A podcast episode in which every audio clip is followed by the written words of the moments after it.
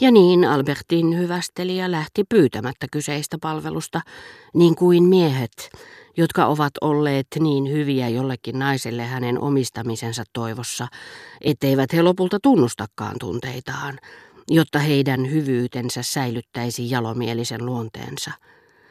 Muutamista muista tapauksista taas ei voi sanoa, että varsinainen tarkoitusperä tuli uhratuksi toisarvoiselle, kuvitellulle tarkoitusperälle. Ensiksi mainittu vain sattui olemaan siinä määrin jälkimmäisen vastakohta, että jos henkilö, joka liikuttui Albertinin siitä hänelle puhuessa, olisi saanut tietää jälkimmäisestä, hänen mielihyvänsä olisi siinä samassa muuttunut mitään mustimmaksi murheeksi. Tämän saman tarinan puitteissa, mutta paljon myöhemmin, sen tapaiset vastakohtaisuudet tulevat helpommin ymmärrettäviksi. Tässä yhteydessä tyydymme vakuuttamaan aivan erilaisista tapahtumista kertovan esimerkin avulla, että ne ovat erittäin yleisiä mitä erilaisimmissa elävän elämän tilanteissa. Otaksukaamme, että muuan aviomies on tuonut rakastajattarensa varuskuntakaupunkiin, missä hän suorittaa asevelvollisuuttaan.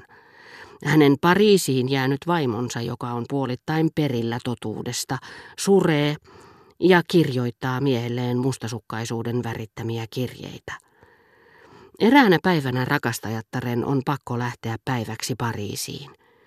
Aviomies ei voi vastustaa kiusausta suostua hänen pyyntöönsä tulla mukaan, saattamaan ja saa kuin saakin vuorokauden lomaa. Mutta koska hän on hyvä sydäminen ja kärsii tuottaessaan tuskaa vaimolleen, hän tulee käymään tämän luona ja kertoo, vuodattaen vilpittömiä kyyneleitä, että hän saamiensa kirjeitten sävyn hälyttämänä oli tehnyt voitavansa päästäkseen lohduttamaan ja syleilemään vaimoaan. Ja näin hänen onnistuu saman matkan puitteissa todistaa rakkautensa sekä rakastajattarelleen että vaimolleen. Mutta jos viimeksi mainittu saisi tietää, mistä syystä hänen miehensä oli tullut Pariisiin, hänen ilonsa muuttuisi murheeksi, ellei sitten Petturin tulon tuottama onni ole vielä suurempi kuin hänen valheellisuutensa tuottama suru. Niistä ihmisistä, jotka mielestäni määrätietoisimmin harrastavat moninaisiin päämääriin tähtäävien tekojen menetelmää, mainittakoon herra de Norpois. Hän suostui silloin tällöin toimimaan välittäjänä kahden ystävän välisessä riidassa, ja häntä pidettiin sen vuoksi yleisesti miehistä avuliaimpana. Mutta hän ei tyytynyt antamaan vaikutelmaa, että teki palveluksen sille, joka oli tullut sitä häneltä pyytämään, vaan hän puhui toiselle asianosaiselle käynnistään siinä valossa, kuin hän olisi itse ryhtynyt toimenpiteisiin jälkimmäisen hyväksi, eikä suinkaan ensiksi mainitun nimenomaisesta pyynnöstä, mistä hänen olikin erittäin helppo saada vakuuttuneeksi sellainen henkilö, joka jo etukäteen oli tietoinen siitä, että joutuisi tekemisiin miehistä avuliaimman kanssa. Tällä tavalla käyttäen hyväkseen molempia riitapuolia, hän näytteli niin kuin teatterikielessä sanotaan vastakkaisia osia. Sillä seurauksella, ettei hänen arvovaltansa koskaan joutunut vaaraan, päinvastoin hänen tekemänsä palvelukset lisäsivät hänen nauttimaansa luottamusta, sen sijaan, että olisivat tuottaneet hänelle vihamiehiä. Toisaalta jokainen tehty palvelus ja niin kuin sivullisesta näytti kaksinkertainen palvelus lisäsi entisestään hänen mainettaan avuliaana ystävänä ja lisäksi tehokkaana ystävänä, joka ei näe vaivaa turhan takia, jonka kaikki yritykset kantavat hedelmää, mistä oli todistuksena molempien riitapuolien kiitollisuus. Tämän tapainen viekkaus avuliaisuuden varjolla oli kaikille inhimillisille olennoille ominaisista poikkeamista huolimatta olennainen piirre herra de Norpoin luonteessa. Ja ministeriössä hän käytti usein hyväkseen isääni, joka oli hiukan naivi ja uskotteli samalla tekevänsä tälle palveluksen. Koska hän miellytti muita enemmän kuin olisi halunnutkaan, eikä hänen siis tarvinnut tehdä numeroa menestyksestään, Albertin piti salassa lemmenkohtauksen, joka hänellä oli ollut kanssani huoneessaan, ja jonka vähemmän kaunis tyttö olisi tehnyt tiettäväksi koko maailmalle. Sitä ajatellessani minun oli vaikea ymmärtää asennetta, jonka hän oli omaksunut tuona iltana.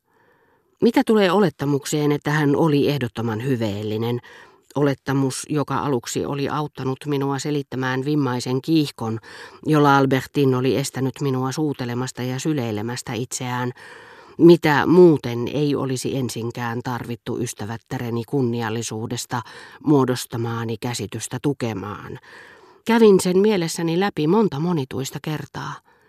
Olihan tämä olettamus niin täysin erilainen kuin se, jonka olin muotoillut nähdessäni Albertinin ensimmäistä kertaa. Entäpä ne monet moninaiset teot, joista kaikista kuulsi ystävällisyys, sympatia minua kohtaan, hellä, joskus jopa levoton, hätääntynyt tunne, Andrehen kohdistamani huomion herättämä mustasukkaisuus. Teot, jotka tiiviisti joka taholta ympäröivät kiivasta elettä, jolla hän syleilyäni välttääkseen oli soittanut kelloa. Mitä varten hän oikeastaan oli pyytänyt minua viettämään iltaa vuoteensa vieressä? Mitä varten hän kaiken aikaa käytti niin hellää kieltä? Mihin perustuu halu tavata ystävää? Miksi pelätä, että hän rakastuu toiseen? Miksi yrittää miellyttää häntä, kuiskata hänelle romanttisesti, ettei kukaan saisi tietää, että hän on viettänyt iltaa luonanne, jos kuitenkin kiellette häneltä niin yksinkertaisen ilon, ellei se olekaan ilo teille itsellenne. En voinut uskoa, en todellakaan, että Albertinin hyveellisyys meni niin pitkälle.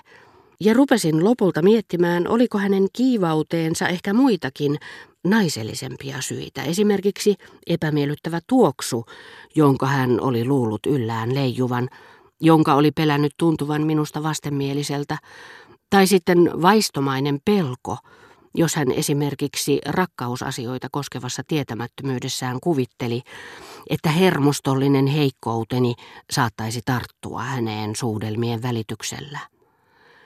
Hän oli varmaankin pahoillaan siitä, ettei ollut voinut olla minulle mieliksi, ja antoi minulle pienen kultaisen lyijykynän.